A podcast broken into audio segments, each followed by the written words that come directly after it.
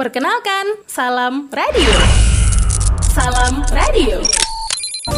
Radio streaming yang menyuguhkan informasi tentang COVID-19 yang sekarang sedang mewabah di Indonesia. Tenang aja, gak usah panik. Mari bersama kita wujudkan Indonesia bebas dari zona merah COVID-19.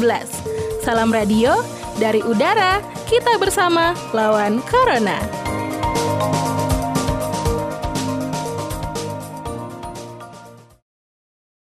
Baik, Pak Gus. Terima kasih sekali, Pak Gus. Jadi pertama saya mengucapkan selamat dan turut bergembira, Pak Gus. Tentu Hmm. saja karena apa yang eh, disap- eh, didiskusikan selama beberapa pekan terakhir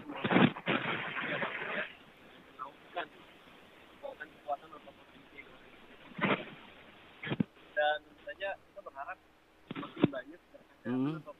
komunitas masyarakat di luar sana yang akan bergabung dan mewujudkan apa yang kita sebut sebagai kemandirian atau kedaulatan produksi Eh, Mhm. begitu Pak Agus.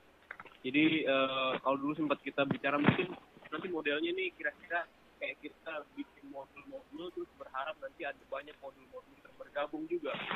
Jadi, kayak international station gitu Pak ya. Jadi Mhm. stasiun luar angkasa yang di apa namanya dioperasikan oleh banyak negara. Kita berharap juga Dan kalau tadi Pak Agus tadi bercerita bahwa mungkin akan ada semacam eh, modul juga ya bagi. Semoga saya juga ada yang sekarang sedang membuat semacam platformnya untuk menautkan itu Pak. Jadi eh, semoga itu bisa segera selesai Pak ya karena Mhm. Uh, memang itu penting sekali untuk menautkan itu semua dan bagaimana menemukan metode yang terbaik uh, bisa dijangkau semua orang. Jadi itu pertama Pak kabar baik yang cukup uh, membesarkan hati. Gitu. Nah, terkait dengan itu juga Pak Gus, uh, sebelumnya saya mungkin mau mengajak juga uh, kita semua untuk kembali melihat ke belakang perjalanan teman-teman yang bergiat di apa namanya aktivitas kemanusiaan dalam membantu Hmm. korban atau uh, juga penyintas uh, wabah COVID-19 ini juga termasuk uh, kegiatan yang luar biasa. Ini uh, kita udah berapa minggu nih Pak? Sudah mulai pertama kali. Pak. Udah dua bulanan Pak ya? Iya, hampir dua bulan. Dua bulanan dengan segala ceritanya seperti listrik yang tiba-tiba bisa uh, putus seperti tadi gitu Pak ya? Eh, apa namanya jadi kalau ingat uh, beberapa pemberitaan terakhir kan seperti Menteri Pendidikan yang dan dikabarkan juga sempat heran karena ada beberapa daerah yang putus sinyal dan tidak ada aliran listrik di Jabodetabek saja kadang-kadang masih terjadi seperti itu jadi memang uh, kita mengalami tantangan yang tidak tidak tidak tidak ringan pak ya tapi memang uh, kekuatan modal sosial kita inilah yang memang harus kita uh, lebih kuatkan gitu ya untuk menghadapi tantangan-tantangan yang unik seperti itu. Jadi eh, ya kalau kita melihat selama dua bulan perjalanan terakhir kita dan juga perjalanan wabah ini di Indonesia yang resmi tanggal 2 Maret misalnya, walaupun sebagian ahli epidemiologi percaya bahwa sebetulnya kasus pertama bukan bulan Maret tapi bulan Januari itu sepertinya kita sudah melewati atau sebagian kita bagus sudah melewati beberapa tahapan eh, dari eh, apa namanya pengalaman kita terhadap wabah ini. Jadi ini berkait juga dengan apa yang dilakukan orang-orang hari ini. Eh, saya eh, nggak tahu apakah juga Pak Agus punya pengalaman yang sama misalnya hmm, kayak seperti ini Pak Agus. hmm, Beberapa hari terakhir ini saya melihat eh, atau memperhatikan beberapa orang kawan atau kenalan mulai menanam sendiri Hmm, bahan-bahan pangan yang dibutuhkannya Pak Agus. Iya, Jadi selain iya. ada teman ada teman-teman kita di beberapa daerah ya, teman komunitas-komunitas eh, juga aktivis eh, yang juga menggerakkan masyarakat yang mulai mengajak lagi orang-orang untuk turun ke lahan dan menanam bahan-bahan hmm, Di perkotaan juga saya melihat ada fenomena yang sama. Jadi mulai mempraktikkan urban farming, Pak. hmm, hmm. Walaupun tidak ada lahan gitu ya, Hmm. mereka misalnya menggunakan sistem hidroponik gitu, dan kemudian menanam kebutuhan sehari-hari ya mungkin cabai atau bayam yang mungkin lebih cepat tumbuh gitu seperti itu Pak. Apakah Pak Agus juga memperhatikan hal yang sama? Iya, iya. Eh, apa eh, seperti kemarin nara eh, seperti narasumber kita eh, terdahulu eh, dia mulai dari zero waste gitu. Sampai dari apa Mas Singki eh, sisa jamu godok gitu. Empon-empon. Ah. Iya, iya, iya. Jadi empon-empon eh, limbah empon-empon sendiri itu dijadiin sebagai apa bumbu dapur Hmm. Heeh, kemudian eh, eh, alat-alat bumbu-bumbu lain seperti bawang apa segala macam itu eh, ditanam kembali di rumah gitu. Hmm, iya, iya, iya. Iya, jadi sama sekali Iya. tidak ada yang tersisa. Wah ini. Betul. Iya, ini ini kan juga eh, satu fenomena kebaikan tersendiri Pak ya, yang mungkin eh, kita juga banyak orang eh, awalnya juga tidak menyadari bahwa ini sesuatu yang dilakukan mungkin juga mungkin oleh sebagian orang juga tidak eh, apa ya eh, dilakukan tanpa eh, kesadaran tertentu. Ya, dia hanya didorong mungkin oleh eh, intensi untuk misalnya bertahan hidup, dia yang mengatakan bahwa dia harus melakukan ini dan seterusnya. Tapi saya mencatat ada dua hal setidaknya Pak yang terjadi ketika eh, fenomena itu terjadi baik di masyarakat eh, perkotaan terutama khususnya ya karena menarik di perkotaan kan eh, kita jarang sekali menemukan lahan terbuka ya. jadi ada orang-orang yang memang juga harus mengupayakan itu dengan cara-cara yang lebih eh, kreatif seperti menggunakan hidroponik tadi dan sebagainya. Eh, jadi ada dua hal yang pertama yang, yang bisa kita catat fenomena itu pertama kita melihat bahwa ada sebagian orang yang eh, mulai kembali menanami menanami bumi, nah, menanami kehidupannya dalam arti yang besar.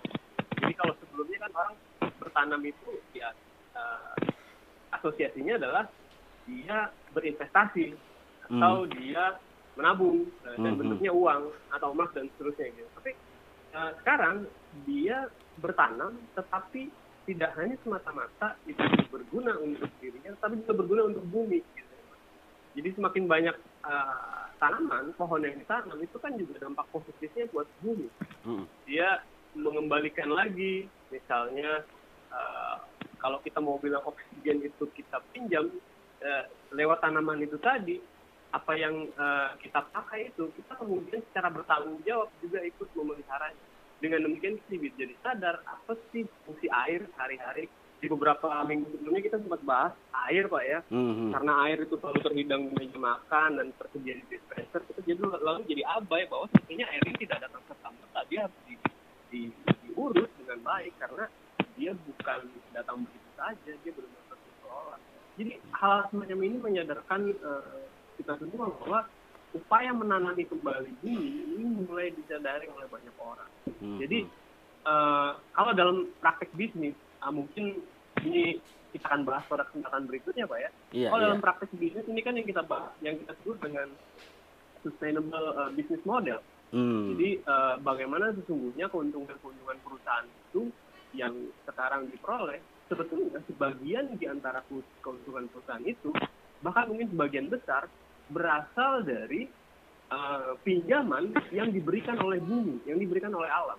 Karena kan tidak pernah dihitung, misalnya cost air bersih yang digunakan misalnya Mhm. kos udara segar yang dipakai atau bahkan humus di lapisan atas tanah yang eh, dipakai selama proses produksi dan dan seterusnya gitu misalnya.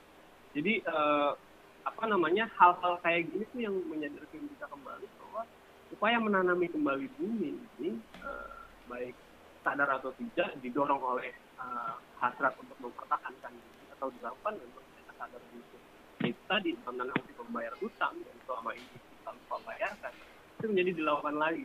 Baik di pedesaan dan terutama juga di perkotaan. Karena di perkotaan kan yang selama ini banyak sekali menggunakan apa sumber daya alam gitu ya untuk bisa eh, dalam kaitannya eh, kalau kita bisa bilang berproduksi atau mungkin mempertahankan itu banyak sekali jejak fosil eh, jejak bahan bakar fosil jejak karbon yang kita tinggalkan di perkotaan. Itu me- memakan bumi dalam tanda kutip secara pelan dan sekarang kita sedang menanami lagi jadi itu catatan pertama.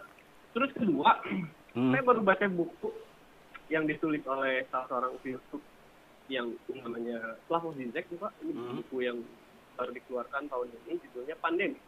Pandemic COVID-19 Shakes the World.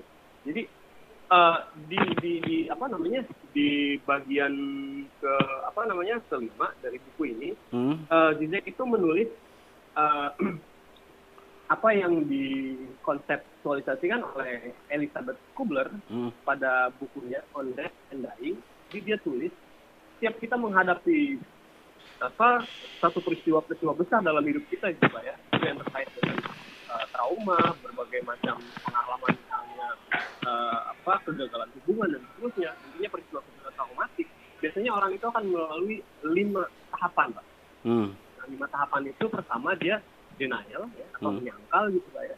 Lalu kemudian tahapan kedua dia marah, lalu tahapan ke berikutnya ketiga dia akan eh, melakukan bargaining dan tahapan keempat dia biasanya akan masuk ke dalam fase depresi dan tahapan kelima dia akan masuk ke eh, apa tahapan yang menerima acceptance. Memang dijelaskan bahwa tidak semua orang mengalami lima tahapan ini. Kadang-kadang ada beberapa ada sebagian aja yang dialami atau mungkin mengalami tapi urut-urutannya tidak begitu. Tapi secara umum kayak gitu. Jadi si Zizek itu mengilustrasikan dalam masa pandemi ini, kalau kita pakai konsepnya si Elizabeth Kubler itu tadi, masa denial itu dia bilang eh, masa yang dialami orang-orang ketika pertama kali mengetahui bahwa ini. Jadi dia denial dulu. Ini nggak mungkin terjadi pada saya. Ah. Biasanya itu yang itu responnya. Terus apa kedua, biasanya dia marah. Itu itu dialami sebagian orang ketika mungkin masuk minggu kedua atau ketiga, Pak ya. Dia biasanya marah. Bagaimana mungkin ini bisa terjadi pada saya, terutama misalnya kalau dia atau anggota keluarganya atau orang-orang terdekatnya terinfeksi gitu ya, Pak. Hmm. Atau mungkin dia harus kehilangan pekerjaan dan seterusnya akibat dampak dari wabah. Bagaimana ini terjadi, bisa terjadi? Terus tahapan berikutnya dia mulai tahapan eh, atau fase bargaining. Jadi fase ini maksudnya eh, dia berharap bagaimanapun caranya, Hmm. se- apa eh, apa pun caranya, eh, dia bisa menunda atau menghilangkan fakta yang dihadapinya itu. Jadi eh, kira-kira ungkapannya tuh seperti, oke, eh, aku kena dampak ini nih, atau aku terinfeksi, tapi setidaknya biarkanlah saya eh, hidup dulu untuk sementara waktu supaya saya bisa melihat anak saya lulus, misalnya kayak gitu. Nah itu tahapan ketiga. Nah tahapan keempat adalah di depresi, pak. Hmm. Jadi depresi. Jadi si Zizek ini mengilustrasikan dalam kaitannya dengan pandemi COVID-19 ini, dia bilang eh, kira-kira itu dialami orang-orang yang kena, lalu kemudian dia sadar bahwa dia akan mati, lalu kemudian eh, dia berpikir bahwa eh, ngapain lagi saya melakukan hal-hal yang eh, berguna atau atau bahkan ngapain lagi saya melakukan hal-hal apa pun dengan hidup ini, atau saya akan mati. Itu fase yang depresi. Lalu kemudian fase yang kelima adalah dia menerima acceptance. Jadi oke, eh, saya eh, me- menghadapi ini, saya saya, saya apa namanya eh, menerima ini, dan saya bisa berjuang untuk melawan ini. Dan eh, juga saya bisa melakukannya sebaik yang saya lakukan ketika eh, mempersiapkan untuk menghadapi ini. Jadi jadi apa yang kita lihat di tengah masyarakat atau sebagian masyarakat yang mulai menanami kembali bumi tadi, Pak, Hmm. saya melihat eh, sudah ada pada tahapan acceptance ini tadi, Pak.